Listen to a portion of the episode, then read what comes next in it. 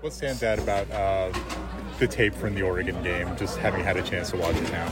Yeah, I feel like yeah, we always like it was just we were just bad. We couldn't get lined up fast enough because you know they were going tempo, waiting on the call, but you know we just got to do better getting lined up. So that's really what it was. What's the vibe been like in practice this week?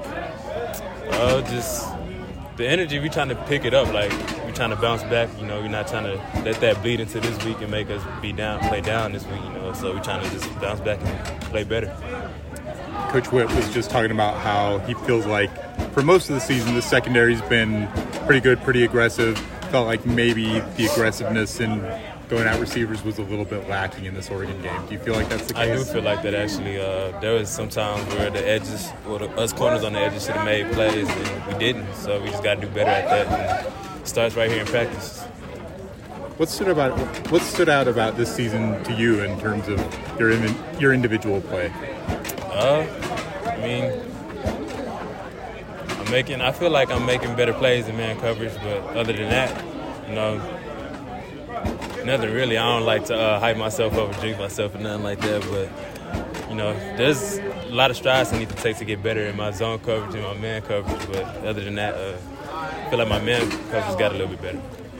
Last week, your coach mentioned that you know, being a quarterback has really helped you kind of see things as a cornerback now. You know, what have you taken from your time as a QB and applied to moving over to the defensive side of the to ball? To be honest, kind of like situational like awareness. I'm good with that because I was taught that in high school when I was playing quarterback.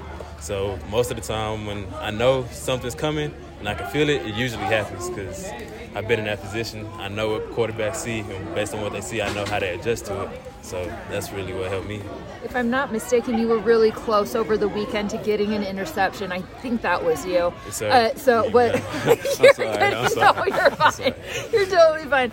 Um, you know, what were you seeing out there? You're talking about, you know, you, you you use your time as a quarterback to be aware situationally. What were you seeing out there that allowed you to almost get your hands on that ball? Well, to be honest, it was where I was aligned in that position because I feel like I was off and they needed a first down. So I started pedaling. I knew he was going to sit it down right there at the stick, so I just shot the drive and go get it.